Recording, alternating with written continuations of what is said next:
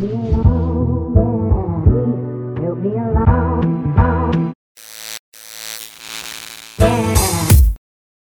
миллениалы, всем привет! И не миллениалам тоже, мы, в общем-то, всем рады. Это подкаст «Точки на два», и мы начинаем. Сегодня мы, в общем-то, как и обычно, обсуждаем темы для нашего поколения очень актуальные. А, например, такие темы, как интернет. Ну, казалось бы, интернет везде, он уже просочился во все э, аспекты нашей жизни, и без него мы совершенно ее не представляем. Да, вот чем мне нравится наше время, это то, что каждый может быть услышанным, и мы тому очень яркое подтверждение. Захотел что-то рассказать, э, взял, выложил пост, видосик, э, залил в ютубчик, лайки полетели. Ну, допустим, не сразу полетели, тут еще поработать надо немножко над этим. Кстати, ребят, не забывайте над этим работать. Тоже верно, да. А, ну, есть у этой свободы и обратная сторона. Так, например, вот эта суицидальная история а, с синим китом, mm-hmm. или блогеры, которые рекомендуют своим подписчикам направо и налево гормональные препараты, которые вообще-то ну, нельзя использовать без а, без врача, как это? без врача не используйте, пожалуйста, ничего. Табличка такая, ну, этикетка, без врача не использовать. Чтобы рядом стоял всегда. Свобода – это хорошо. А, свобода в интернете – это вроде бы тоже хорошо. Вообще мы поколение более свободное, чем наши родители. А, но порой этим пользуются некоторые личности. Мы уже затрагивали эту тему в нашем первом выпуске – но теперь решили обсудить ее чуть более подробно. То есть свобода в интернете – это хорошо или плохо, и а, не забывайте оставлять свое мнение в комментариях и вопросе, который мы а, прикрепим где-то вот здесь примерно. Да. А вторая тема тоже не менее интересная. Вы, наверное, помните, как э, в четвертом выпуске а, Таня, если не помните, то где-то тут, наверное, вылетит какая-нибудь ссылочка. Везде где-то что-то тут появляется. Я не знаю, как работает интернет, ребят, вообще не представляю. А, собственно, Таня у нас говорила о том, что она не готова работать на нелюбимой работе, и она готова вообще жить в бедности, лишь бы не работать в каком-нибудь офисе и так далее. И это тоже очень распространенное мнение среди миллениалов. И, кстати, это очень сильно отличает как раз нас от родителей, потому что они, в принципе, совершенно спокойно смотрели на то, чтобы после вуза пойти на ту работу, на которой они учились, а, на ту специальность, э, которую они получили, и, например, работать бухгалтером. Ну, любая работа, которая, которую по которой ты получил образование, но она не, не приносит тебе уже такого удовольствия. Да даже не только получил образование. Суть еще в том, что а, если у тебя там так получилось, что ты можешь пойти, например, разгружать вагоны или что-то в этом роде, да, ты да. воспользуешься этой возможностью, потому что это деньги, это хоть какая работа. Жить-то как-то надо Да. А потом появились миллениалы, которые говорят, я не буду работать, я буду питаться Ролтоном, жить в съемной однушке и э, ну, ждать работы мечты или работать на работе мечты, которая не приносит абсолютно никаких денег, и жить в той же однушке и питаться тем же Ролтоном. Это очередной распространенный миф о нашем поколении, а, то, что мы баловни, которые не хотим заниматься чем-то нелюбимым, тем, что не доставляет нам удовольствия. А, так это или нет? Давайте попробуем сегодня в этом разобраться.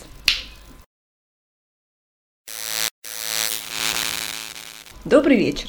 Как вас зовут? Представьтесь, Егор. Я так, мне так нравится, что мы так со всеми официально начинаем. Господин Миллениал. Осталось только подпись где-то поставить. То есть вы меня сразу так ограничили? Ну почему ограничили-то сразу нет? Сколько вам лет? 24. 24 года. Ты из Москвы? Откуда? С Норильска. А ты как долго там жил, когда ты приехал в Москву? Э, школу закончил, приехал сюда поступать в 2012 году. А это по каким-то семейным обстоятельствам? Или не, ну Норильск э, вялый, скучный, неинтересный город, нам холодно. Вы представляете, что такое Норильск? Если честно, не очень. Но сейчас там еще э, не везде снег растаял. Слушай, а, ну давай тогда к нашему любимому вопросу. А, кем ты работаешь? Сейчас я работаю в Московском армянском театре режиссером. Режиссером. Да. И э, в одной студии монтирую видео на детский YouTube. Ну, Это- детский контент, скетч, эта вся история. Ага. монтажа. А ты закончил университет? На кого ты учился? На режиссера драмы. Мы не можем не задать наш любимый вопрос про деньги, естественно. Что сейчас всех интересует? Конечно же, деньги. А, вот сколько зарабатывает а, театральный режиссер? Кванта. Смотря в каком театре. А, В московском армянском театре режиссер зарабатывает а, исключительно за показ спектакля. То бишь репетиции э, никак не оплачиваются, по крайней мере мне. Вот, за показ спектакля я получил а, за премьерный 4000 рублей. За один показ. Да, да, да. То есть такой истории, как оклад, Мгм. вообще нет. Но это смотря в каком, опять же, театре. В Московском армянском театре, я не знаю, а, как он точно существует, на какие деньги, ну, примерно догадываюсь. Но все актеры, все режиссеры, которые там есть, э, как бы получают деньги за именно за спектакль. Если у тебя в месяц там несколько спектаклей, ну, условно 5.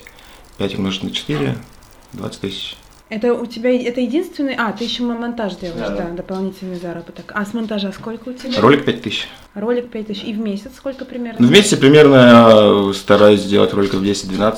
Ну, в общем и целом, у тебя получается где-то, ну, типа 70-80 тысяч. Вот. Но это прям если, если я пашу как Поднапрягусь. лошадь, да. Но я очень редко пашу как лошадь. Так, мы выяснили примерно, сколько ты примерно зарабатываешь в месяц. Соответственно, тебе хватает на ту жизнь, которую ты ведешь? Нет. Ну, мне как что нужно? Мне нужно платить квартиру, мне нужно платить интернет, мне нужно платить мобильную связь. А Я, живу в Зеленограде, поэтому у меня дорога 300 рублей туда-обратно в день. А сколько бы ты хотела в идеале зарабатывать на ту жизнь, которую ты сейчас живешь? И вообще есть какая-нибудь цифра, которую человек Ну, 24, она- допустим, Она же начнет повышаться, когда ты ее достигнешь, какую-то одну цифру, ну, условно, 60. Это у меня по, в теории как бы выходит 60, но обычно там что-то может задержаться, что-то может ролик какой-то долго утверждаться. минусы работы фриланс. Да, да, фриланс. э, отстой. Ну, в смысле, сейчас же многие хотят. но Не по сути- работайте там. Это отстой. Вот. э, 60, наверное, вот сейчас, если бы я стабильно получал, прям какого-нибудь там условно 15 числа мне приходило 60 тысяч, я думаю, мне бы хватало. Чаще всего у тебя получается в месяц сколько? Я не считал, у меня ну как-то оно есть, нету, есть, нету. Ну, понятно. Бомжу, не бомжу сегодня как-то так. Так все оно и решается. Нормально, я тоже так живу. Сегодня миди, и завтра Ролтон. Мидии не бывало вообще. В этих краях даже близко не заплывала. Ну вот мы как раз раз э, начали тему работы обсуждать, собственно, мы ее и продолжим. А ты согласен с тем утверждением, что э, наше поколение не готово работать на нелюбимой работе? Я согласен, что не готово, но работает же. М, Кто-то же работает в офисах и в других, там, не знаю, условно, магазинах. Я полтора года проработал на такой работе. Я работал в книжном магазине. На это была скорее вынужденная Да, абсолютно история? вынужденно. Вот. Но там... Да, конечно, было грустно, что я закончил как бы э, театральный институт. Я понимал, какой, во-первых, я институт заканчивал, что какой- никакой театр меня не ждет. И за денег пошел э, работать в книжный. Там повезло, что э, довольно такая лайтовая команда. Особенно ночью было кайф, ночной книжный в центре. Это, это кладезь просто всяких фриков. Я примерно догадываюсь. Можно где- спектакль написать. Да, там... э, там Есть такие пару точек у нас в центре книжных интересных. Я примерно догадываюсь, о чем ты говоришь. Но смотри, ты сейчас на любимой работе, получается. Тебя Ну как, нет, в смысле, любимый. Э, Так, подождите, давайте в этом разберемся. Стойте, стойте, любимый. Давайте сначала разберемся в любви. Нет, а... В смысле, не, а, любимая работа это заниматься театром, условно. Вот. а Сейчас это так или иначе похоже на хобби. Потому что профессия и работа по профессии должна все-таки приносить заработок, как я считаю. Вот. а, Понятно, если я сейчас брошу э, какие-то свои работы и сосредоточусь только на театре, но до- долго я не проживу. От Ролтона я отказался. Вычеркиваем. Что осталось, как бы воздухом питаться до солнца? Вот, да. Но говорят же, что самая лучшая работа это твое хобби. Вот у тебя есть вот ну, такое ощущение. Работа, работа, она приносит деньги, и ты как бы и работаешь на ней. Mm-hmm. А там э, в чате, в WhatsApp сегодня начал репетицию, сегодня будет. Э, с утра проснулся, что-то не очень. Написал, ребят, ну репетицию отменяем. Ну, как бы, ну и ладно, там неделю не порепетируем, потом порепетирую. У меня премьера сначала должна была быть в сентябре, потом в ноябре, потом в феврале, в итоге она была 2 июля. Mm-hmm. Я думаю, на работах так не делается. Примерно как у нас с подкастом. Все знакомо. Ну, а слушай, вот скажи мне ты, а, я. Ты да, у меня, кстати, был, у меня, кстати, я, нет, я про вообще где ты работаешь? Про подработки вот эти все. Кристина, Кристина, скажи, где ты работаешь? А, это конфиденциальная информация. Но скажем так, что с соцсетями, с видеоконтентом в соцсетях, я не могу сказать, что это работа, на которой я останусь навсегда. А, это стезя, которая, в которой я, скорее всего, продолжу свою, свою деятельность. А, но это сложный вопрос, потому что работа, работа мечты для меня это какая-то немножко такая вещь эфемерная, эфемерная да. да, вещь, действительно. Ну смотри, у нас вот есть, например, Таня, которая была в четвертом выпуске. Потому что тебя все время будет что-то не устраивать. Которая писала абсолютно утопичную историю, что она будет работать только, она хочет работать только ну, на работе. Месяц-два, ну не протянет. Я тоже так думал, в смысле, а потом я... Я пробовал, а, ребят, не Я пробовал, ребят, я после выпуска, а, мы три дня праздновали выпускной, было весело, прекрасно. Я проснулся, я понимаю, ничего нет. И лето, все театры закрыты, никто никого не слушает. Ну, прослушек нету. Денег нету. Угу. Ну и что, ну, я просто, ну я еще приезжий. Поэтому как бы ну, нужно же платить за квартиру, там, за съемную. Сейчас я в своей живу. Это такая такая романтическая э, мысль. Я не буду работать э, на нелюбимой работе, набью себе татуировку на лице, джоб-стопер, все, я не работаю. Не, я не знаю, но насколько ты долго можешь на этом протянуть. Э, ну, на каких-то аниматорах. Я просто не разу аниматором, один раз работал аниматором. Ну, как аниматор, просто детей учил э, один день театральным основам актерским. Ну, это такие, это подработки. Я да, думаю, подработки. что у многих из нашего поколения были, люди были вынуждены там, ну, по разным причинам пойти на какие-то подработки. У меня, например, самая крутая подработка, это э, я крутила вату сахарную. Это было шикарно. Ты просто, ты ее накручиваешь и даешь, значит, э, ребенку в руки, он на тебя смотрит, как будто ты ему весь мир просто даешь сейчас. Это, это шикарно. Вот если бы мне за это платили, ну, допустим, даже, я не знаю, там 70 тысяч, я бы там осталась. Вот. Нормально, ты хочешь за вату получать. Я понимаю, я понимаю, если ты работаешь даже не на любимой работе, но условно у тебя там никонский график, а допустим, там даже условно 5-2, но ты достаточно рано освобождаешься, допустим, 6-7, и у тебя очень хороший заработок, то в принципе, если ты еще и не ленивый, что, конечно, тяжело, mm-hmm. ты можешь продолжать заниматься театром, и там уже, быть может, когда-нибудь, но навряд ли чего-нибудь добьешься. Mm-hmm. Вот. Это как-то грустно выходит. Я не знаю. На самом деле я могу сказать, что я вот тоже, например, не хотела бы работать э, вместе. Ну, скажем так, я сейчас работаю, ну, не на работе мечты, если мы будем мерить все такими критериями, но это очень сложно. То есть я вообще не знаю, какая у меня работа мечты, но я думаю, mm-hmm. это как с любовью. Я вижу ее, я пойму, мне сердечко ёкнет, это такая вот оно. Ты знаешь, смотря как к этому относиться. Но я хочу сказать, что при этом, при всем, она у меня как-то более-менее связана с этим. То есть вот медиасфера, тексты, что-то такое, оно, знаешь, оно как-то возле и, и ладненько. Если бы мне пришлось, не знаю, кассиром работать где-нибудь или еще что-то, я бы удавилась, наверное. Ну, понятно, деньги нужны, как бы деньги а, нужны. Сори, конечно, я работала кассиром дважды. А, не, считаю, не считаю это ничем зазорным. Я не говорю, что это зазорно, ни в коем случае. Нет, я не абсолютно не, не ты что? А, всем кассирам пис. я просто сама для себя, ну вот сейчас на данный mm-hmm. этап моей жизни, я не, не студентка, этапе, конечно, да. не студентка, не там школьница, не знаю. Mm-hmm. У меня я уже возраст, ли, если я сяду уже за кассу, пути назад не будет. я уже баба Зина, ну, которая не встанет там уже у тебя массажное такое креслице, все уже оборудовано. Опять же, нужно же как-то все равно во всем кайф искать. Да, я приходил да, на работу эту, и э, я помню, особенно когда на дневную смену пришел, потому что В ночную смену как бы особо посетителей нет, ты там занимаешься ну, ну, не продажей. Иногда веселые какие-то богатые люди, особенно э, в основном это девушки были какие-то богатые, заезжали. А богатые люди, они обычно веселые. Богатые Да. девушки часто ночью заезжают в книжный. И покупают книжки, ну, Серьезно. да, Прям и сладости. Ну, Ну. сладости ладно. Ну, ладно. Ставят их на полочку, а потом А рассказывают, как- а «Сколько у меня библиотека. Какого, э, какого характера книжки они покупают? В основном про искусство или какие-то арт-издания, где всякие художники. Вот, а по поводу кайфа работы, э, да, не на любимой работе, но книги. И когда я э, пришел в дневную смену, потому что я устал работать в ночную, э, поймался на мысли, что я просто постоянно спать хочу теперь. А, Всем знакомое чувство. советуешь людям книги, они соглашаются, ты дико кайфуешь. Ты понимаешь, вот я пиарю этого автора, да, бесплатно. Но, блин, это круто. Ну это же ты порекомендовал. Ну типа это. Значит, стоит читать. Вообще я рекомендую. Вот вы Ну- знаете нас- насчет, насчет кайфа от работы. Например, я работала в продакшене довольно ну, крупном, поскольку мы делали м, фильмы для федеральных каналов.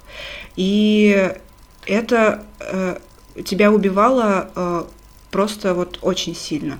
То есть ты мог э, работать две-три ночи подряд и не, не, не, не уходить домой. А, Но когда ты видишь результат, когда ты видишь, там, например, свою фамилию в титрах там, на каком-нибудь фе- федеральном канале, это э, тебя как-то, ну и видишь вообще, что фильм получился классный, это тебя как-то вот прям подстегивает делать дальше, и ты можешь типа и дальше фигачить, и там по неделе не спать. Ну, это не считается. Что не считается? Ну, как, как, как за нелюбимую работу. Нет, я, не- нет, не- считается за нелюбимую, но за... Да, но в этот момент... То есть я свою ты- фамилию видел только на бейджике. В этот момент, когда ты все это делаешь, ты думаешь, что это самая ужасная работа на свете, что ты раб на галерах. А так же с любой работой. Ну, Вот деле. я о том же и хочу. Даже если я, а, меня возьмут в какой-нибудь театр, который я хочу, я буду работать режиссером, конечно, я буду там а, отдавать все свои силы. Но в какой-то момент я приду домой и скажу, блядь, да заебало. Мы же материмся? Да, мы... Да! Заебало. Вот то, что он сказал. Хорошо, допустим, а, вот возьмем такую гипотетическую ситуацию, что ты, ну, не особо знаешь, чем бы ты хотел заниматься, а, и, ну, ты пока в поиске себя, пробуешь разные варианты, но тебе нужны деньги. И у тебя подвернется возможность поработать чем-то, вот что ты вообще не любишь. Ну, даже не около, даже не, не у любимых книг постоять, а, я не знаю, разгружать вагоны. Я просто, наверное, такой человек, даже что мне, мне было бы ненормально, но потом какой-то при- произойдет прикольный случай на работе, приятный. Мгм. Я такой, да, нормально. То есть, в принципе... а, Я готов, да, я готов э, работать э, на нелюбимой работе, но есть рамки, условно, допустим, меня никто не возьмет в банк, ну, потому что там, наверное, нужно считать уметь, как минимум. Ну, или, или красиво подавать. Возможно, возможно. Вот. И, и из-за этого, меня, я, когда я э, до книжного магазина, я ходил везде, меня не взяли в Билайн из-за этой штуки. Я, кстати... О, мы искали, мы искали в шестом выпуске человека, который, которого не взяли на работу из-за тату. Из-за тату. Вот. Вот. Я, это очень смешно было, я пришел. а, Откуда не ждали? У меня была мантия белая, ну такая серая. Невидимка? Э, нет, серая, серая стильная модная молодежная мантия, и она просто рукава длинные. Я как-то, ну, не запариваясь, э, просто, типа, пришел, сажусь вот так в такой же позе, и что-то они говорят, расскажите себе. Я такой, вот, И им я- сразу в глаза прям раз. Не, а еще закатано. Ага. Ну, в смысле, наоборот, э, Ты как свисает. маг был, как Мерлин. Ну, типа такого, да, такой. такой. Маг, который любил э, кушать, вот. Дементор в Билайн пришел. И я закатываю рукава, и они, я начинаю рассказывать, ну, меня зовут Егор, и закатываю рукав, и они такие, ой, извините, вы нам не подходите. Работа мечты, она вообще существует или нет? Существует, я думаю, да. У меня... Всегда же будет что-то не У нравится. меня есть, например, э, знакомые среди родителей, если мы сравниваем поколенческие вот эти все истории, как мы вообще зачем собрались, да, а, которая вот работала, работала, работала, работала, зарабатывала просто огромное количество денег, прям вообще. Где я работал так? Я не могу сказать. Я сама не очень знаю, если честно, но прям какие-то очень большие бабки она зарабатывала. а, И вроде все было ок, вроде все было ок, но в какой-то момент она поняла, что вот а, я не люблю работать. Вот эту работу я не люблю. И ушла, и там были огромные деньги. И она просто Мгм. ушла, и, и все, и как бы ищет себя. Это неплохая система заработать себе на то, чтобы потом поискать себя. Но это было не система, это Это было рандомно очень. Нет, это классно, так очень. просто, ну, Можно мне, нравится. можно- Я, может, так же сделаю. Можно. Можно дол- долго оттягивать, что я сейчас, сейчас, я еще Да, да, да, да, да. Вот у меня, э, нет, любимая, по поводу любимой работы, она существует, потому что у меня тетя, моя любимая тетя, она хотела быть учителем, она училась в ПЕДе, пошла работать учителем начальных классов, я, собственно, первые четыре класса у нее учился. И она уже, э, сколько я, ну, условно 30 лет в профессии, я не помню честно, ну, где-то рядом. В общем, какое-то круглое число. Да. И до сих пор в кайф, до сих пор по ночам проверяет тетради и проверяет их тщательно. Нет такого, что ты потом нет, не спит там до четырех, чтобы потом встать э, уже в 8. Но это, в кайф. но это уже то, что называется призванием. Ну да, да. Ну вот странно, многие говорят, что э, нашим родителям, например, нужно было ну, зарабатывать денег, прям вот, ну, прям голяк, прям надо срочно, поэтому они могли пойти куда Ну, угодно. потому и что они раньше уже- детей рожали. Да, и дальше уже завернулся и так далее. Но я могу сказать, что сейчас у Это тема отдельного подкаста. У миллениалов такая же проблема. В плане денег э, мы сейчас не очень... Мы зарабатываем меньше, чем наши родители в нашем возрасте зарабатывали. А некоторые из нас говорят, ну, знаете, я лучше не буду вообще есть, но я пойду э, ну, заниматься любимым делом. Так они так говорят. Ну, А нет, потом им родители скидывают деньги, они такие, ну, чуть-чуть поддержат, ну, как бы, а потом все-таки оказывается на на нелюбимой потом работе. Ну, у меня нет ни одного примера э, человека, который э, сказал бы, что я не буду работать на нелюбимой работе, буду питаться одним роллом и все такое. Ну, Ну, э, это отлично, на самом деле. Вот это, э, это очень хорошо Запомни эту мысль. говорит о том, что эти все стереотипы о миллениалах, они действительно стереотипы. Ну, то есть мы можем... В отношении работы. Можем, конечно, ходить и говорить, блин, я хочу только на любимой работе работать, и потом батон пробиваем. Вот, кстати, э, умная мысль из э, условно старшего поколения у нас на в книжном ночью был охранник прекрасный. Э, Он закончил что-то филфак, условно, такое, но работает охранником, вот так вот получилось. Вот, зовут его прекрасным именем Олег. И он, э, я всегда ему жаловался, мы очень, он очень много читает, очень много знает, очень прекрасный человек, очень добрый, э, очень пошлый, вот. Ну, он лысый и с усами, ну все понятно. А, ага. И он говорил, вот когда я начинал жаловаться, мол, работа, мне надоело здесь работать, все такое, он говорил, блин, ты же работаешь. Что, что может быть стыдного в работе? Ты зарабатываешь Да. себе на жизнь. Вот, и я, я очень стеснялся говорить, да, я в книжной. Я очень стеснялся, что кто-то придет из моих знакомых в книжной. Ну, И, работа, приходили, и я один раз а, пришла моя знакомая, я ушел в back, ну вот, э, ну вот, в бэк-офис, да, ну, ты условно склад, да. И ждал, пока она уйдет. Потому что мне стыдно было, что она увидит меня в бейджике и все такое. С другой стороны, ты, Э, Но это стыдно, потому что я закончил на режиссера. Вот, если бы я, закан... если бы я ничего не заканчивал и пошел работать в книжной, и так бы тусил, все такое, ну, как бы пофиг. Давайте перейдем ко второй теме. Но вначале а, сделаем Давайте как-то, да, подытожим. большой вывод. Мы, в принципе, э, готовы работать на лю- на нелюбимой работе, если э, это продиктовано какими-то условиями. Либо мы учимся, либо мы... Ну, нет у нас другого варианта сейчас, потому что любимую работу можно ждать, э, работу мечты можно ждать, вот прям си- сидеть и ждать хоть, я не знаю, хоть сто лет. И умереть от голода. Да, например. Поэтому это все стереотипы и мифы. На самом деле все мы батрачим, где не хотим, Как папа Карла. как папа Карла. Главное просто... э, С позитивом. Да, главное просто работать и не, заб- и не забивать болт на то, что ты хотел. Потому что очень легко. Опять же, э, работая в книжном, Да. я иногда забивал ну, театр. Надоело. Ну, в смысле, я устаю просто на работе, и потом ехать еще на репетицию, не... Нет сил тянуться к мечте. Прозаично сказала, да? Браво, просто. Наша следующая тема, мы ее уже называли во вступлении, это интернет. То есть э, возникает такое ощущение, что слишком много интернет-свободы, назовем ее так. Ты слышал наше вступление в целом, а, ты понимаешь, о чем речь, правильно?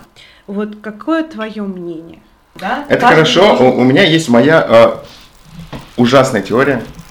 Э, могу с вами поделиться. Недавно к ней пришел. Мне кажется, что с открытием интернета и с открытием ну, новых возможностей, словно снять видео, смонтировать, там, там же в телефоне выложить и все прочее, мне кажется, что мы э, должны насоздавать столько контента, невероятное количество, даже плохого, хорошего, без разницы, огромное количество контента, чтобы это потом, ну, условно, какой-то шарик наполнился, а потом он лопнул. и уже началось появляться что-то хорошее.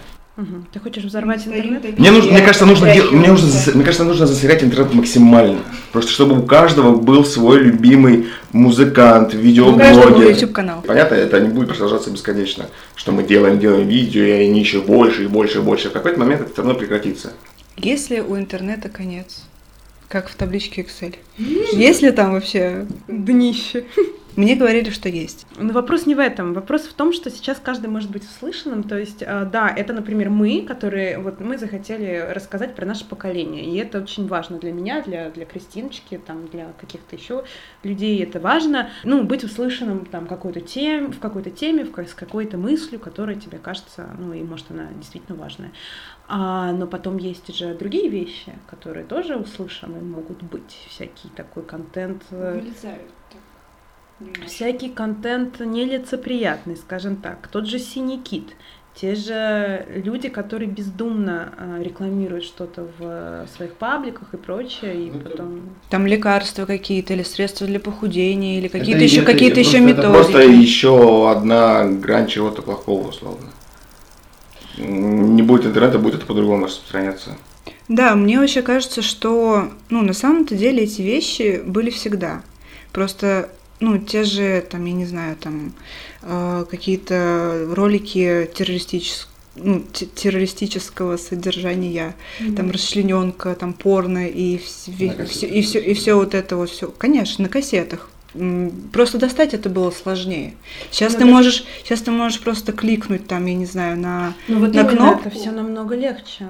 Ты можешь просто кликнуть, и у тебя в мозг э, польется огромное количество... Ну, чуть-чуть меньше просто трэша. раз нужно ради этого и все. Ну, о, мозг польется трэш. Ну, м, у тебя же какие-то свои мозги есть, что включать, что не включать. Ну хорошо, да. Критическое Условно вышло видео с Паниным и с ногой, может, слышали.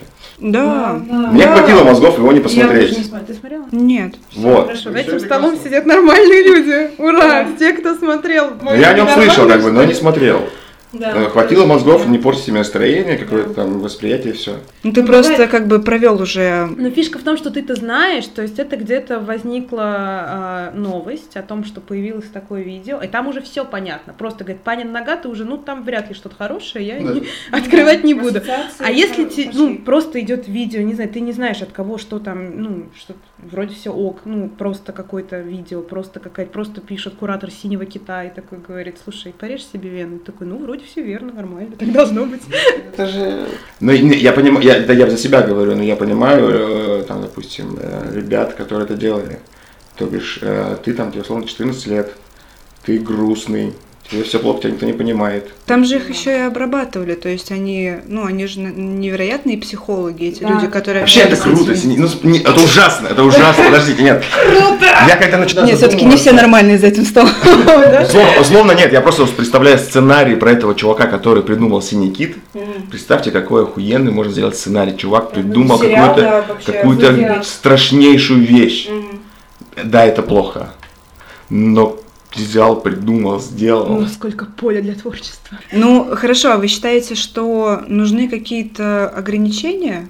То есть по контенту. Вот, например, как сейчас единственный пример, который я знаю этому, это вот как раз YouTube детский. Как-то ограничивает э, поступление контента детям. Но он предлагает замен ну, не лучше. Есть типа Он, отдельный... ну, как бы детское, но абсолютно бессмысленные вещи. Ребята, объясните, что это такое? Что, Детский, де- детский YouTube? Он типа отдельно, дет- там отдельно... Да, это детский, э, отдельно детский YouTube. Ну, ты больше знаешь, ты там работаешь. Не, я просто монтирую, как бы скидываю. А, ну вот. Не, подожди, Ладно, это детский э, YouTube, как он работает, вот, почему там э, бешеные просмотры, там, условно, там 300 миллионов просмотров и прочее. А родители идут на кухню, ставят ему YouTube, и ка- ролик идет на репите, ребенку пофиг, картинка яркая, все там, Маленький э, фиксы, весело. там, Не знаю. Ну это да, да, да, да. да. Но опять же... Но там нет никакого трэша. Ну, по-разному. Тот же есть такой э, канал Влад и Никита, там же их несколько раз блокировали, потому что там были ролики, как э, мама была привязана к батарее, дети ее спасали, а мама то ли Джокер, то ли что-то такое там, типа. А, ну это И вот, и их несколько раз блокировали, Джокер. да, и их несколько раз блокировали, они создавали новый канал, там бешеные просмотры и все такое. Ну ладно, ну, ну приковал к батарее. Ну, в смысле, не. Господи, нет, я не это хотела сказать. Перемотка. Я имею в виду, они же ее спасали. Ну. Я просто не видел этот ролик, вдруг она прикована. И там панин с ногой на заднем плане просто. Блин, и туда пр- просочился. Да что ж такое? Представить пытаюсь. Детский YouTube. А, смотрите, примеры, когда это... Почему это может быть заблокировано? Вот мне говорили, что типа вот этого не надо вставлять или прочее. Они не говорили это не в смысле какие-то там масоны, условно, этого не надо вставлять, понимаешь? А тут просто конкретно. Потому что YouTube это банит. А, был кадр, что маленького мальчика э, не получается собрать дом. Ну, это игрушечный такой большой. И он злится, топает ногами. И сняли несколько кадров, я решил, поставлю самый такой яркий, агрессивный, ну, эмоции. Они говорят, нет, это агрессия. Ну, заб- забанят. Ребенок, ну, аг- агрессия, проявляет на агрессию. Или у девочки просто милая, такая как бы футболочка, ну, чуть-чуть открытые плечи. Все, нельзя. Пока тебе не сказали про эти а, плечи открытые, ты ну, и не обратишь на это внимания даже. А то тебе говорят, такой, так, стоп, ладно, окей. Ладно, уйдем от Ютуба, а на Нас, нас это интересует, да, немножко с другой точки зрения, наверное. Да, я вот что еще хотела э, поговорить про интернет-свободу. Очень много людей э, теперь могут ну, выложить что-то в интернет. Да, это прекрасно. Снять э, короткометражный фильм. Э, а мы расскажем нашим дорогим зрителям, что вот э, Егор э, выкладывал. Да, но это не фильм. Нет, а что это? Ну, мы просто... э, Да просто делать нечего было. На самом деле, да, весело проводили время э, в прекрасном городе Петушки. И познакомились с оператором, решили просто это проба. Поэтому мы даже фильм не назвали, назвали это, чтобы от нас отстали, короткометражный перформанс. Перформанс очень удобное слово, можно использовать в любом случае. Не, все, что не снял, в принципе, подходит. Что-то не так пошло. Это перформанс, ребят. На самом деле, да, я хотела вернуться в обсуждение а, вашего ролика, но а, вначале договорить мысль. А, очень много людей могут что-то выставлять, многие из них не профессионалы и не знают, что они делают. И самое главное, это не то, чтобы вот их первые шаги, и они развиваются, и вот, ну, вначале как бы так, но потом будет лучше, а это люди, которые считают, что можно засорить, как ты вот хотел, интернет-контентом, вообще любыми роликами, какими-то абсолютно э, ни о чем, и при этом считать себя, ну, очень подкованными, очень классными. Самое страшное, что в интернете очень многие люди, ну, очень грубо говоря, каждый материал найдет своего подписчика. То есть, ну, появится человек, который скажет, о, это классно, даже если это вообще не классно. И получается, смещаются системы ценностей, что действительно искусство, что действительно хороший контент, и что на самом деле, ну, дерьмище. Ну, что подразумевать под искусством, просто сейчас тоже это очень э, расширяется в этом плане. Э, Ну, условно, какой-нибудь блогер, у которого прям прекрасный блог, действительно прекрасный, э, ну, можно же сказать, что это искусство. Развлекательное, допустим, да, развлекательное да, искусство. ну да. Вот ТикТок это искусство. На этом ни разу не был, но много очень слыш- э, слышал шуток.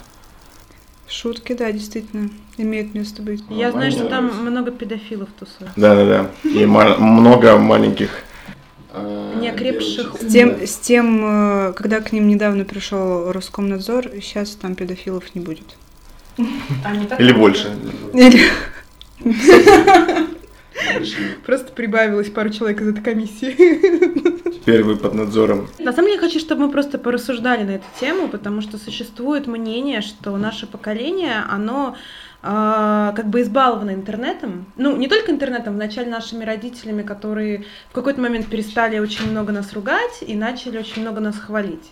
Ну, я не знаю по поводу России, но вот а, повсемирно а, есть такое мнение, что вот мы избалованное поколение, потому что родители, ну, всегда говорили, Но что они мы не то, молодцы. что, они не то, чтобы всегда Не говорили, а что, говорить. что мы молодцы, они просто, ну, пеклись о нас немножко, немножко больше. Нет, э, изменилась система воспитания, что нужно много хвалить. Ну, то есть э, нарисовал э, дерьмовый рисунок, но ты не говоришь ребенку, типа, блин, ты вообще, тебе 15, почему ты не умел, не можешь, э, не знаю, линию ровно провести, что с тобой не так? А ты говоришь, молодец, и на холодильник вешаешь, и любуешься. Вот, ну, то есть такого рода воспитание. И потом появился интернет, э, где ты мог создать любое, ну, может, не очень хорошее, ну, что-то, выложить туда, и люди все такие тоже, ой, как классно, ну, не все, понятное дело. Ну, как я опять-таки говорила... Тут лайки посыпались. Ну, да, тут лайки посыпались. Ну, кто-то кто появится, кто скажет, блин, классненько, давай, делай. И в итоге мы все, ну, как будто бы нашему поколению такое бытует мнение, это не я говорю, извините, я глаз народа в этом случае, что мы э, баловни, которые считаем, что наше мнение имеет значение, что наше творчество имеет значение, что все хотят его видеть, и мы обязательно должны его донести. Вот, э, все было правильно, до момента обязательно нужно донести, нет, его не нужно доносить никуда, э, если ты действительно считаешь, что нужно. Просто сейчас считается, просто нужно высказать свое мнение. Иметь свое мнение по поводу всего тоже не совсем правильно, правильно, ну, просто иметь мнение по тем вещам, которые тебе нравятся или которые ты считаешь важны. Mm-hmm. Вот. А высказывать его, просто сейчас оно, как мне кажется, сейчас строится так, что у тебя есть мнение, ты его сразу же высказываешь автоматически. Mm-hmm. Но вот кому нам нахуй нужно? Ну вот, а если ты действительно считаешь, что у тебя есть желание его сказать, прям очень сильно, тогда, конечно, говори. Угу. Кто не прочел, скажет, о, клево, кто скажет, нет, не клево. Не знаю, мне кажется, очень хорошо, что у нас есть такое разнообразие всего, разнообразие контента. Понятно, что среди него есть какие-то, какая-то ложная информация, как какие-то недостоверные факты, например, там, я не знаю, вот с теми же лекарствами, например, которые могут навредить. А что за лекарства? Вы как это обсуждаете? Я вообще не Достаточно частая история, что... Ну, это бьюти-блогеры. Ну, все бьюти, они. Ну, не только бьюти, некоторые, ну, около того. Около, около врачебной, около врачебной э, профессии, там, ну, косметологи и так далее, которые на самом деле не являются таковыми, может... но они очень сильно могут навредить тебе, посоветовав что-то не то а у них подписчиков много, авторитета много, соответственно, вот у него там 200 тысяч подписчиков, значит, наверное... Это, это опять же, еще одна сторона зла. Также это, и твоя соседка может тебе посоветовать плохое, и телек ты можешь посоветовать плохое, и радио. Да, ну смотри, вот твоя соседка, не знаю, бабзина, которая тебе говорит, вот этот кремчик, он мне помог, и ты думаешь, ну, не знаю, бабзин, я бы не сказала. А как бы потом ты видишь человека, у которого там тысячи подписчиков, и у него действительно там идеально гладкая кожа, и все замечательно, и он, ну, понятное дело, как у нас блогеры зарабатывают, они зарабатывают рекламой, ну, тут как бы, и очень многие, ну, и, наверное, большинство, они особо проверяют то, что они рекламируют, особенно если это касается каких-то там кремов, мазей, препаратов и прочего, и кто-нибудь скажет, что вот, вот это вот э, какие-нибудь БАДы, например, тоже, а, и э, он скажет, вот это там вещь, она помогает, идеально, кожа, классно, все, давайте. И, ну, кто-нибудь, кто беспокоиться о виде своей кожи, я не знаю, волос, чего угодно, подумать, блин, попробую, попробую, хочу, ну, ей помогло, мне поможет, и потом сидит вот с волдырями на полрожи и не знает, что делать, потому что это так не делается. Ну, такая же история же с любыми, с любой рекламой на телевидении, например. Просто ее было меньше. Мы сейчас живем в то время, когда у нас очень много информации, как и плохой, так и хороший. Но раньше это все тоже было. Раньше люди вон на площади говорили, о, у меня там классная мать, только что настоял, там все отлично. Да, да, да, просто... В котле такой стоит, варит. Сколько же, ну, как людям пудрили мозги и как э, продвигали какие-то, не знаю, какие-то методы лечения, все то же самое было и в Средневековье. А просто сейчас немножко механики изменились подачи вот этой информации. Изменились механики подачи и, блядь, умнее немножко стало нужно быть плане много всего. Да, вообще-то. Не ведитесь а, Много всего, и тебе нужно научиться как-то фильтровать всю информацию. Спросите минимум у пяти специалистов, куда вам обратиться, если у вас, я не знаю, там прыщи на лице или что-нибудь в этом роде. Прыщи, угри, усы, что угодно. Ну не слушайте одного блогера с, с двумя стами подписчиков. подписчиков. Возможность быть услышанным каждому это хорошо. Это кайф, это кайф. На творчество благоприятно влияет. Да, конечно. А, есть еще очень хорошо на самом деле хер его знает в плане делаешь ты херню, а потом тебе приносит это успех, и у тебя прицел сбивается, и ты не понимаешь, делаешь ты хороший или нет. Кто-то может осознает, что он делает фигню, он зарабатывает на этом, это ладно, окей. А кто-то может не осознает, что он делает херню и зарабатывает mm-hmm. на этом и прицел сбился, и ты начнешь просто ну, на этом зарабатывать, просто и тебе еще и в кайф это. Ну, а ты согласен, что люди решают в первую очередь, хорошо это или нет? Ну, допустим, есть у нас э, несколько популярных блогеров на YouTube, там, вот, ну, которые, которых, Дохуя. смо- которых смотрят. Не-не-не, вот эти вот там Спилберг, э, кто там еще, я просто Ну, не смотрю. Катя Клэп. Катя Клэп, да. Спилберг и Катя Клэп, это уже в тот момент, это кто это? Уже, уже какой же- момент? Да, они же олды. Они олды, но тем не менее эти олды остаются на первых строчках самых э, высокооплачиваемых YouTube-блогеров. Это херня или это не херня? Ну, то есть тут э, очень сложно сказать. Если человек настолько популярен, если вот смотрит так много Это, людей. это не херня, есть, смотря насколько это искренне, мне кажется. Просто это если немножко это другой очень стиль. стиль. Да, да.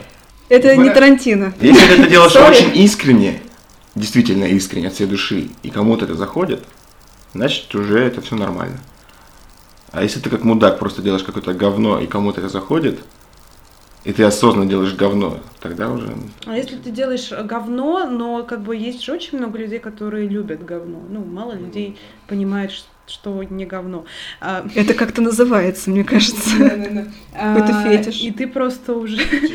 Ты, ты просто sorry. уже делаешь это, и ты думаешь, что я делаю что-то классное, потому что, ну, кому-то нравится, да, и ты просто уже не слышишь, когда люди тебе говорят, это говно.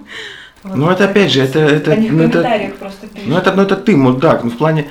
а, а, а, как-то так, вот этих людей, которые такие смотрят говно, а, мы как-то воспринимаем такие, ну они несчастные. Нет, ну это, ну, это тупость. Э, Ну, в смысле, да, типа, он смотрит, он, наверное, не понимает, что он смотрит, это тупость. В плане, я тоже много всякой херни пересмотрел в своей жизни, но я понимал, а это херня, как бы, а это не херня. Даже если это не херня, это мне нравится, сейчас я это гляну, э, забуду еще, это как бы, как бы, ну, есть прицел, как вот здесь фильтр. Вот. Просто, просто у кого-то он уже А если просрочился. А если человеку нравится говно, он продолжает смотреть говно, и он от этого счастлив, то пусть он продолжает смотреть говно, и плево, кайф. В общем, ребят, не смотрите говно, умейте фильтровать. Нет, если вам нравится говно, смотрите говно. Просто нас не Совесть, совесть имейте, блядь. Да, дуйте ком. И другие новости на сегодня. на сегодняшний день. Как известно, мы готовим две новости. Одна серьезная, другая, возможно, не очень. Первая новость серьезная. Мой любимый Левада-центр. Обожаю опросы просто. Рекордное число опрошенных россиян считают службу в армии долгом настоящего мужчины. И 60% э, считают, что каждый настоящий мужчина должен пройти службу в армии.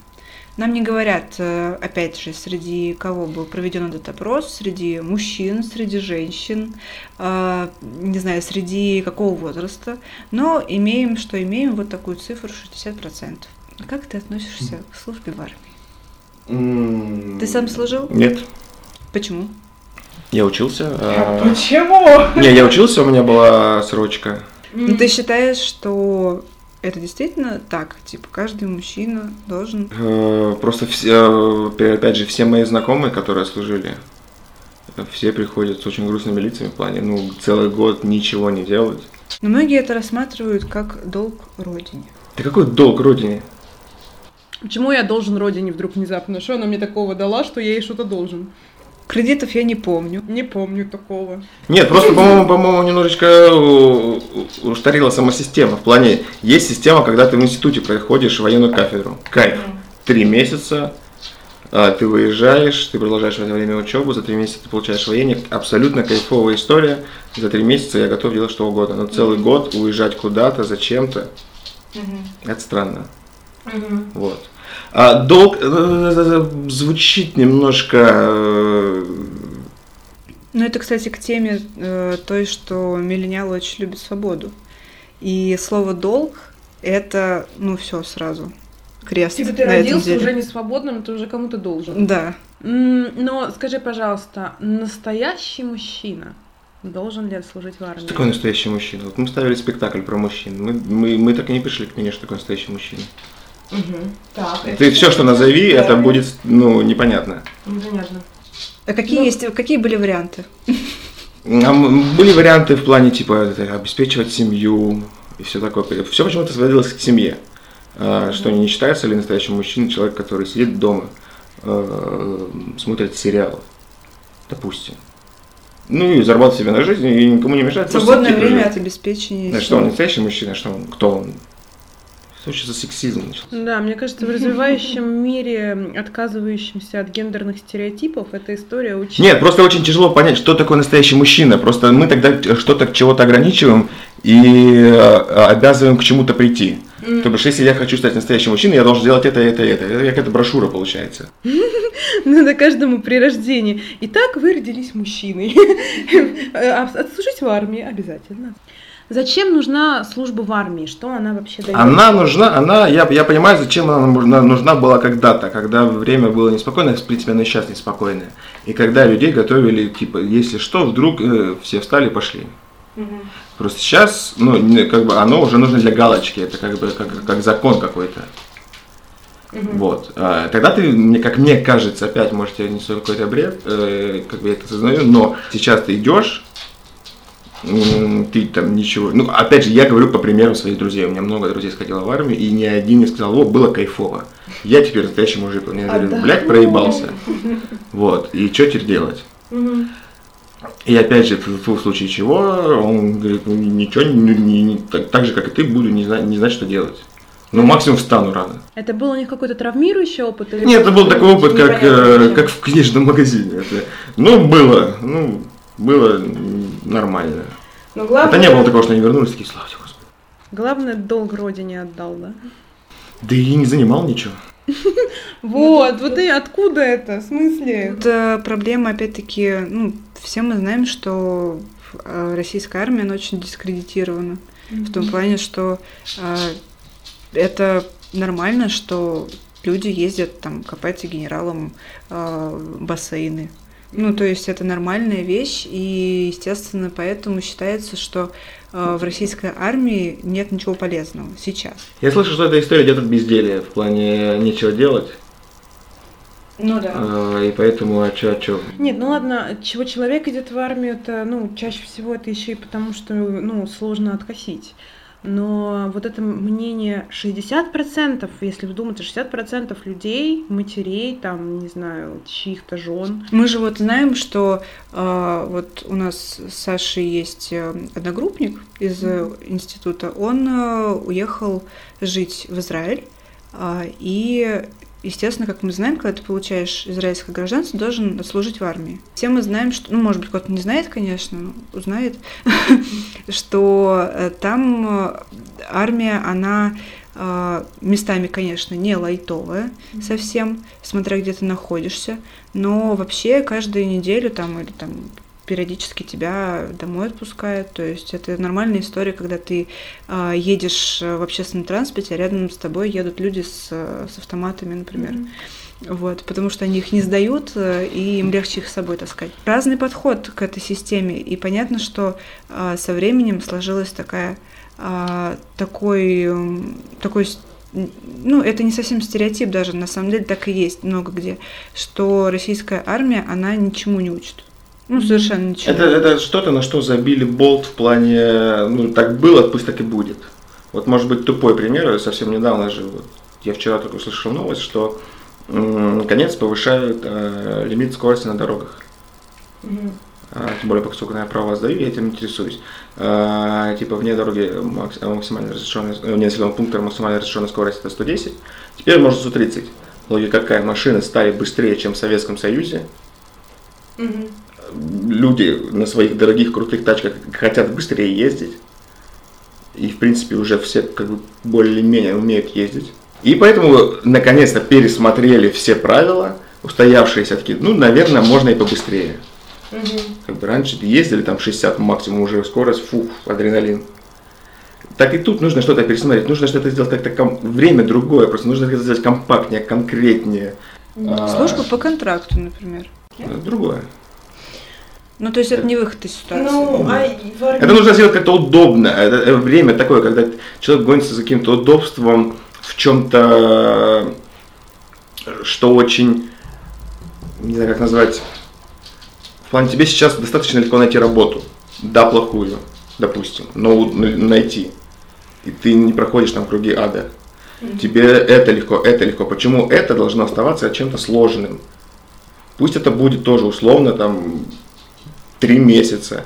Три месяца ты там впахиваешь как конь и выходишь оттуда. Год.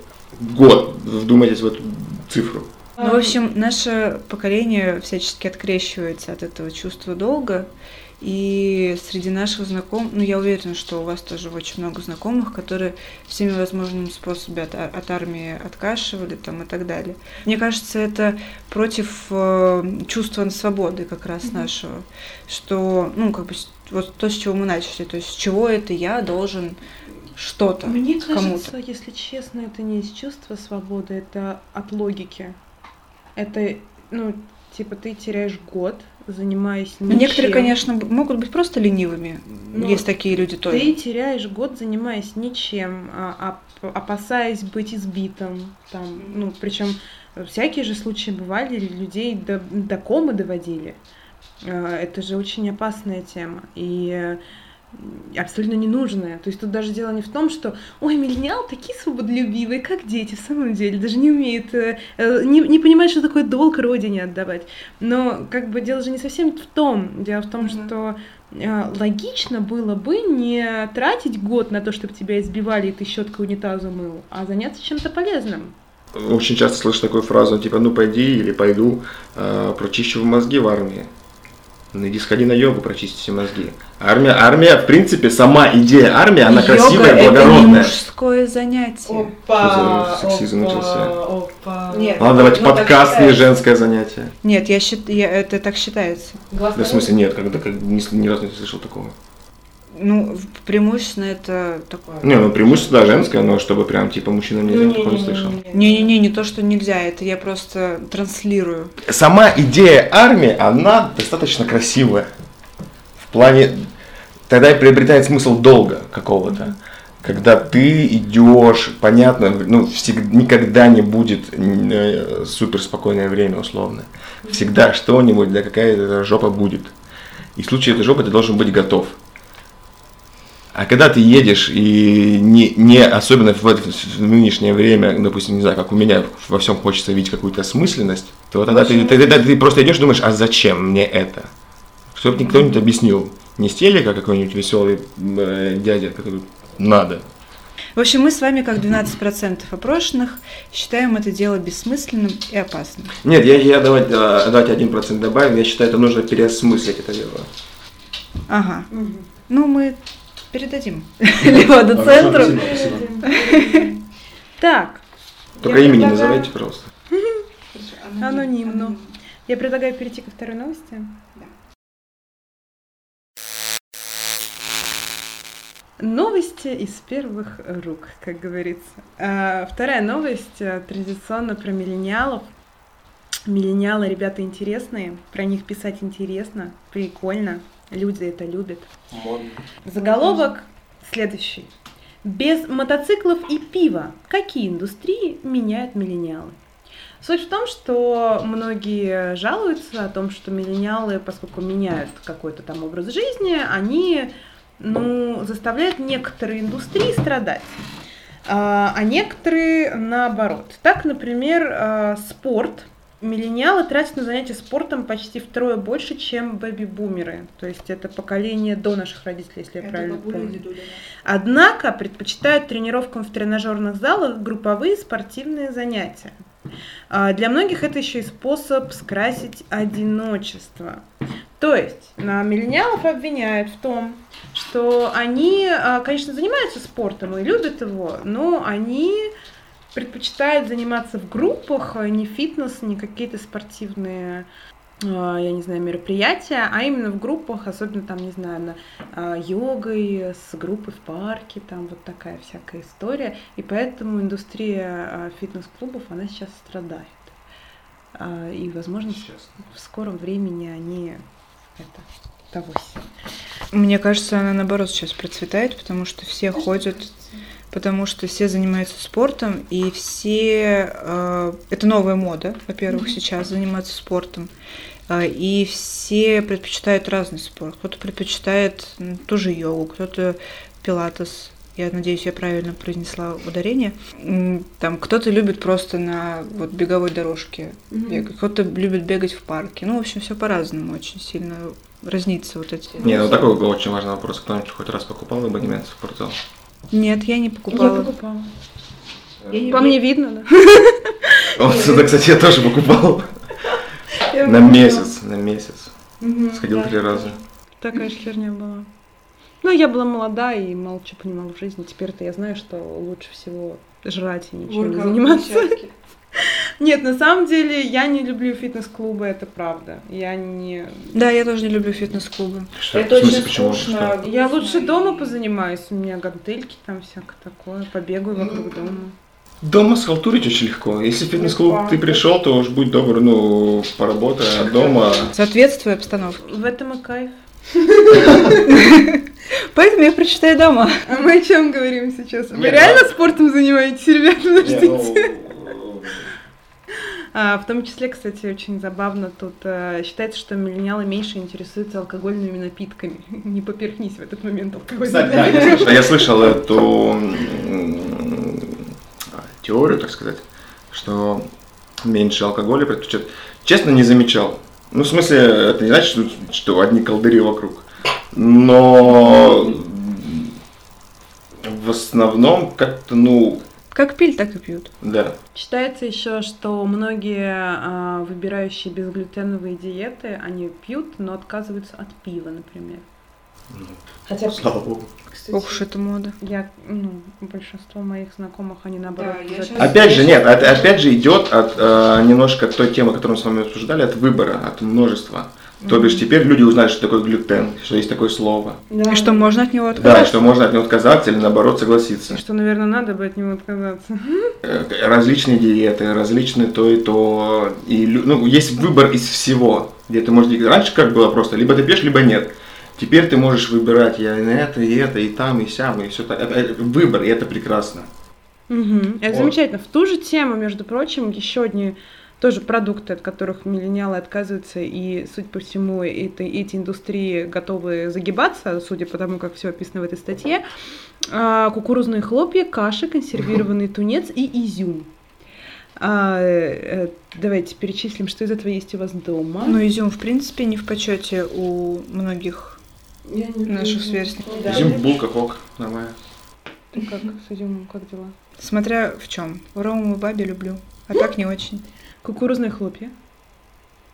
Ну, иногда по настроению сейчас спокойно. Нет, потому что это как раз тоже одна из модных тенденций. Ты сейчас читаешь внимательно все, что написано на упаковке, из чего это сделано, сколько там ешечек и так далее, и так далее.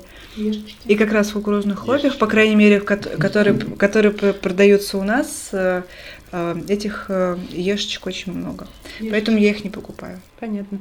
Я не покупаю кукурузные хлопья, потому что их надо есть с молоком, а я не переношу лактозу. Вот такая грустная история. Я, может, и хотела бы. С водичкой. Чё? Чё?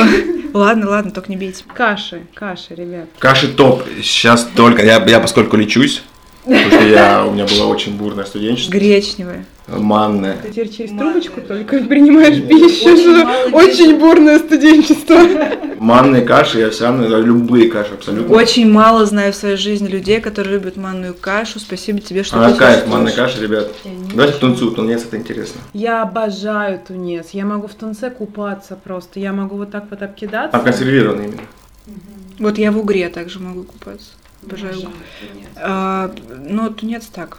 Смотри, а, влияет на выбор продуктов этические соображения. Так, при ловле тунца нередко страдают дельфины, что также вынуждает миллениалов отказаться от покупки консервов.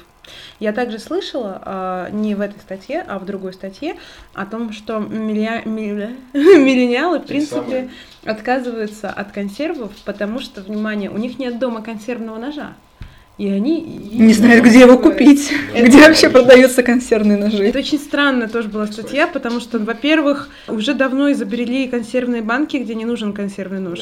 Ну, Как бы, вот. ну, Присмотритесь внимательнее. может отлететь, да, ну, Не, есть нож, просто ножом можно открыть. ну, наверное, не знаю. Я не настолько... это- Присмотритесь внимательнее, там должна быть такой рычажочек.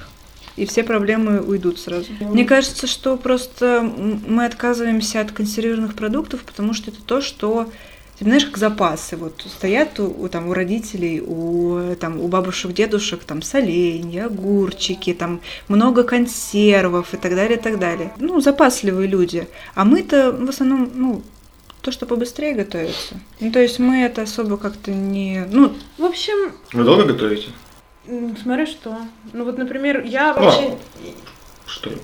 Ну, я не очень люблю заморачивать для себя, для, друг- дру- для других я могу, но для себя не люблю заморачиваться. Но вот есть одно блюдо, это карри, которое иногда я прям очень хочу, и я, ну, это полтора часа уходит на то, чтобы это приготовить. На квасе или на кефире, окрошка? Ни в каком виде. Это еда сатаны. Так, нам пора а, переходить эм, э, к нашей следующей рубрике. А, Подведу небольшой итог, значит, спортом. Ну, в фитнес-клубе, может быть, не очень окай. Алкоголь пьем, любим, уважаем, но это вредно. И несовершеннолетним не надо. Да, так мы делаем теперь, да? Да. Ты тунец топчик и каша топчик. Мне кажется, вообще, вот э, эти вопросы, я не к тебе говорю, а в принципе вот эти люди, которые этим занимаются, они, мне кажется, очень глупыми на самом деле. Да, мы э, за этим подкасты создали, чтобы плевать А. им в лицо. Тут тогда, ребят, все, закрываемся. Нет, а, я имею в виду, они глупы тем, что очень глупо. Хорошо А, Есть, есть, есть ответ на эти вопросы один. Этого не было, теперь это есть. И все. И, и давайте это теперь э, изучать. М, а теперь поколение выбирает это. Так, блядь, никто не знал до этого про это. Вот, спасибо, да. Ребят, да, все, закрыт канал, Не, это... другой открыт. Ну что, 10 стереотипов, 10 вопросов и, надеюсь, будет 10 ответов. Название, пожалуйста. Онлайн, соц... Онлайн, Онлайн, реалити, реалити, соцопрос. Неужели так сложно запомнить? Ты есть в социальных сетях и в каких? Есть. э, э, Инстаграм, э, Букашечка. Ну, Ну, на Фейсбуке есть, но это не закажу. Вот. YouTube. Мне кажется, Ну, это про- про- проблема всех вообще. В России есть Facebook, но Ну, не заходит. Не-не-не, не это вот в плане вот моего окружения, особенно мои однокурсники, я на этом фоне выделяюсь, они все в Фейсбуке. Какой-нибудь твиттер там. Нет, э, какой хорошо. же твиттер ты есть 19 Инстаграм. ну, как бы. А, скажи, пожалуйста, у тебя бывает ломка, когда ты долго не берешь выключить? Я один раз удалял Инстаграм. Ребят, я, я понял, что ну, я конченый, я смотрю фотки. Ну, это же ну, странно. Особенно, ну, конченые фотки с там, кончеными подписями. И вы хоть раз удаляли Инстаграм? Нет, контакт. Мне это не нужно. Я так вот. удаляла контакт. Но ВКонтакте, э, там те же мессенджеры, у меня просто работа там. Поэтому сложно. Так я оправдываюсь. Вот. А Инстаграм, я думаю, «Бля, это же, ну, это забирает мое время, это не нужно. Фотографии, на. Вот. И я удалил, и два дня продержался, и я сдался, я, ну, я вернул. Но я оправдался тем, что я подписан на некоторые интересные там э, каналы. А скажи, а, ну вот, например, ты вышел из дома и забыл дома телефон, и вот ты не можешь за ним вернуться, ты будешь чувствовать, что прям... Я его не забываю. Ну, в смысле, нет. Ну, я- если вот так случится, ну, ломка, что ты прям не можешь взять... У меня, у меня на самом деле, может, это очень, не знаю, как это прозвучит, э, жалостливо в плане, если я забыл телефон, это значит, э, я забуду позвонить маме, а у меня мама будет очень сильно переживать, поскольку она далеко. Вот. Тогда я точно вернусь и лучше опоздаю, Маму не расстраиваем. да. Ну, А, телефон, и на самом деле, эм, это не моя мысль, я ее услышал, я ее как бы для себя подтвердил. Хватит отрицать это. Он в нашей жизни, он как бы уже часть нас. Пусть оно, блядь, так и будет. Ну, в смысле, вот этой фишки, типа, «М, тебе тому интересно, ты в телефоне, но от, от случая зависит. Если я друзьями сижу, и нам всем хорошо, и я на секундочку зашел проверить что-то там, это значит, что я их не люблю. Это просто, ну, как бы уже как данность меня. Нет, конечно, если они общаются, я такой там си- сижу уже часами, понятно. ну это привычка уже. Просто. Ну, то есть, в принципе, ты бы мог, например, день не подходить к телефону, а опустим маму. Ну, то есть, в принципе, не проверять, кто что написал. Ну, обычно это такие дни, а, это, это когда у меня большая загруженность.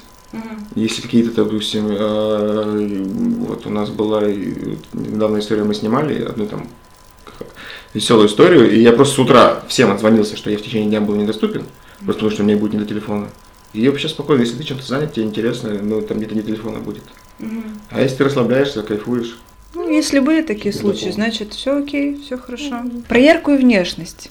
Тату, дреды, э, цветные волосы, пирсинг. кайф, все, одобряю. Супер. Везде галочки поставили. Поехали Да. дальше. Стереотип подтвержден. Ты интересуешься политикой? Ну, прям интересуюсь, это сильно сказано. Она, во-первых, она прям здесь, она тебе вокруг тебя. Ну, и Ну, поскольку ты- я подписан на разные каналы, условно, там телеграм-каналы, если на них подписан, значит, я как-то интересуюсь. Мгм, да, то есть ты прям не просто иногда там можешь в ленте вдруг попалось что-то там пролистнуть. Нет, я, я осознанно захожу на... Да, да, я интересуюсь, потому что я осознанно захожу на, допустим, условно, ту же «Медузу», чтобы посмотреть, а она, в принципе, ну, в, од- в одной сфере пишет. Ну, в основном. Не всегда, но в основном. Ну да, да, да, интересуется. Ты э, хочешь завести семью и когда? Хочу. И э, когда не знаю, но не хочу сильно затягивать. В плане... Мне просто мама сказала одну фразу очень клевую, она мне очень понравилась. Ну, как бы такая на поверхности лежит. В плане... э, Она меня родила, когда ей было 22-23. Что-то такое. Вот. И она сказала, круто, когда родители молодые. И я понял, да, это реально круто. Когда мне было 17 лет, моей маме было 41-2, тоже не помню. Вот. И это круто. Ну хорошо, у тебя есть какой-нибудь план, ну, план, какое-нибудь желание, ну, вот я бы хотел там, Ну, условно, там через года два, например, через три, через там, пять лет. жениться, что, и чтобы был ребенок, ну, там, или ты просто, ну, хочется, ну, когда будет, непонятно. Нет, я думаю, просто не, не план, а такой э, план, давайте так, прозрачный план назовем это, что до 30. Чтобы с 30 уже немножко, как бы, типа, кат дальше. Ну, желательно пораньше. Правильно я понимаю? Просто есть такой стереотип, что миллениалы э, не спешат заводить семью. Ну да, э, нет, этот стереотип, он не стереотип, это так. Это потому что на самом деле, если бы у меня было все прекрасно с работой, и вообще совсем все прекрасно в плане вот финансово там и прочее, прочее, прочее, почему бы и нет? Вот, а тогда я просто, не- ну, я не понимаю, зачем заводить семью, когда у тебя нет возможности её обеспечивать. Да, миллениалы, как мы знаем, нынче очень бедные ребята.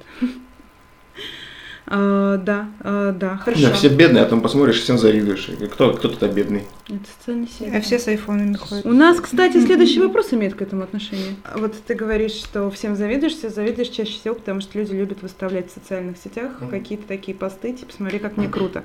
Публикуешь ли ты в социальных сетях хвалебные посты, чтобы подписчикам стало завидно, и они заценили твою роскошную жизнь? Ну, подписчикам сильно сказано, просто я знаю, что у меня подписчики в основном мои друзья. И э, я Инстаграм использую только для того, чтобы, если я что-то сфотал прикольное, э, допустим, условно я представляю, что это друг рядом, ну, я не столько ёбнутый, чтобы это реально, ну, как, ну, условно, это друг рядом, и я ему говорю, о, смотри, прикольная фотка. А тут есть возможность сразу всем кинуть, как бы, и вот все прикольно. У меня нет такого, что Ладно, есть, когда типа я там на фотке прекрасен, вот, как бы поделиться и почувствовать это ощущение, когда все лайкают, и там, там еще пишет, и такой, да, клево. Ну, есть такое, что Но это так бы я и показал и на личной встрече, я показал бы, смотри, какой прекрасный. Именно вот э, постишь, что ты думаешь, хочу, чтобы все подумали, что вот мне очень классно. Нет, в основном Инстаграм, а, если, ну, ты там, условно, обычный человек, я замечал, что обычно он используется для одного-двух человек. Обычно ты постишь сторис и смотришь, посмотрел ли этот человек эту сторис. М, романтика. И оказывается, я думал, я один такой, оказывается, так все делают. Не, понятно, если ты звезда, ты постишь, уже это уже для продвижения себя, это марк- маркетинг свой. Ну и не говорите тогда. Проблема? Повеселились и хватит, называется. М- Можешь ли ты сказать, что подвержен приступам депрессии и или тревожности? Ну, прежде всего, Нервозности. Не знаю. Ну, ситуации, когда у меня проблемы с работой, тогда я думаю о работе, я подвержен какой-то нервозности. Мгм. Знаешь, Ну, Только в каких-то А, ситуациях. нервозность не совсем правильное слово. Именно тревожность, и приступы и депрессия это конкретные ну, отклонения. Ну, это не просто ты нервничаешь, а это, ну, такие, например, панические атаки, Не, панические атаки, учащенное наверное, да. сердцебиение. Или депрессия, прям вот когда депрессия. Ну, что, на сердцебиение, у меня, в принципе, когда я волнуюсь, вот я недавно сдавал э, тест в автошколе. У меня никогда так сильно сердце не стучало. Вот. Ну, это, Ну, это нормально, как бы, у но тебя это просто- приступ тревожности, а не я просто первый раз не сдал, второй раз я уже не хотел завалить, поэтому я нервничал. Первый раз я не нервничал. Вот, нет, какие-то, ну, панические атаки за собой не замечал, но, в принципе, если какая-то проблема в жизни, ну, то, конечно, она меня волнует. Я только о ней думаю, я как бы раздражен. Ну, а- Ну, вообще вот постоянно такого вот прям нервика, никакого ну, трево- Нет, тревоги, тревоги за многие вещи нет. У- умею убегать, Мгм. Ну, что нехорошо, наверное. не знаю. Наверное, не очень. Ну, мы, но мы не будем об этом. А, ну, ты а, разбиваешь очередной стереотип, то, что многие говорят, что Ребята. миллениалы, а, миллениалы все подвержены приступам депрессии, тревожности и так далее. А следующий вопрос у нас, а, ну, мы, в принципе, знаем на него ответ. Работаешь ли ты по специальности, на которой учился? Да и нет.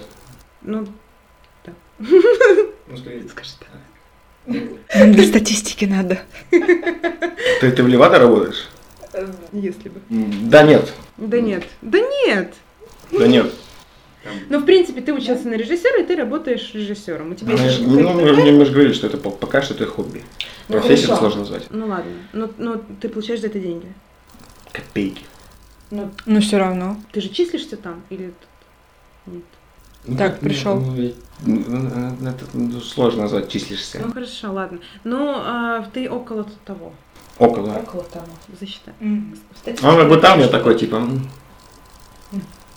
Ты уже нашел дело своей жизни? И если нет, продолжаешь ли искать? я знаю, чем я хочу заниматься. Но сейчас ты им не занимаешься. Очень косвенно. Очень косвенно. Ну, ты нашел. Но самое Да. главное, что нашел, да. Опять история о том, что миллениалы очень долго ищут дело своей жизни. Не, на самом деле все знают, как мне кажется, опять же.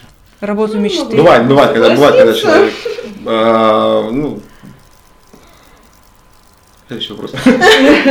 Ладно, следующий наш любимый вопрос. Вопрос э, садистов. Кем ты видишь себя через пять лет? Не знаю, вот это моя проблема, не знаю вообще. 29. Это проблема всех миллениалов. Потому что есть такой стереотип. Я, я, я, я, я причем, да, я спрашивал у родителей и у прочих, они знали конкретно, ну не прям конкретно, но они представляли хотя бы, я вообще не имею понятия. Ну, это очень типично для нас, потому что мы понятия не имеем, что Мне- случится завтра. Мне Что понравилось, год. что у нас как раз-таки в первом выпуске прозвучала такая история, что сейчас мир меняется слишком быстро. И запланировать что-то невозможно, потому что перемена, ну, перемены реально идут слишком быстро, гораздо быстрее, чем раньше. И ты просто, ну, сложно запланировать на пять лет. Ты не знаешь, может, ты вообще тебе квартиры лишишь. Через пять лет Интернет все перекрыл. будет хорошо. Мы подошли к концу нашей занимательной передачи. А, Заменяем Дроздова. А то он ушел. Ну, да. Ушел. Я устал, я ухожу. Спасибо большое, Егор. Вам спасибо. У нас был сегодня очень интересный гость, а, театральный режиссер, э, который разбил опять-таки многие стереотипы, произнес очень много важных, на мой взгляд, для нашего подкаста слов. Мы том- потом их вынесем красной строкой. В чем я хороший, девчонки? Смотрите. Советский цирк. Ну все, можем, в принципе, закончить. Дорогие наши зрители и слушатели, подписывайтесь, ставьте лайки, не забывайте рассказывать друзьям. И все. Мы вас любим. До новых встреч! До новых встреч.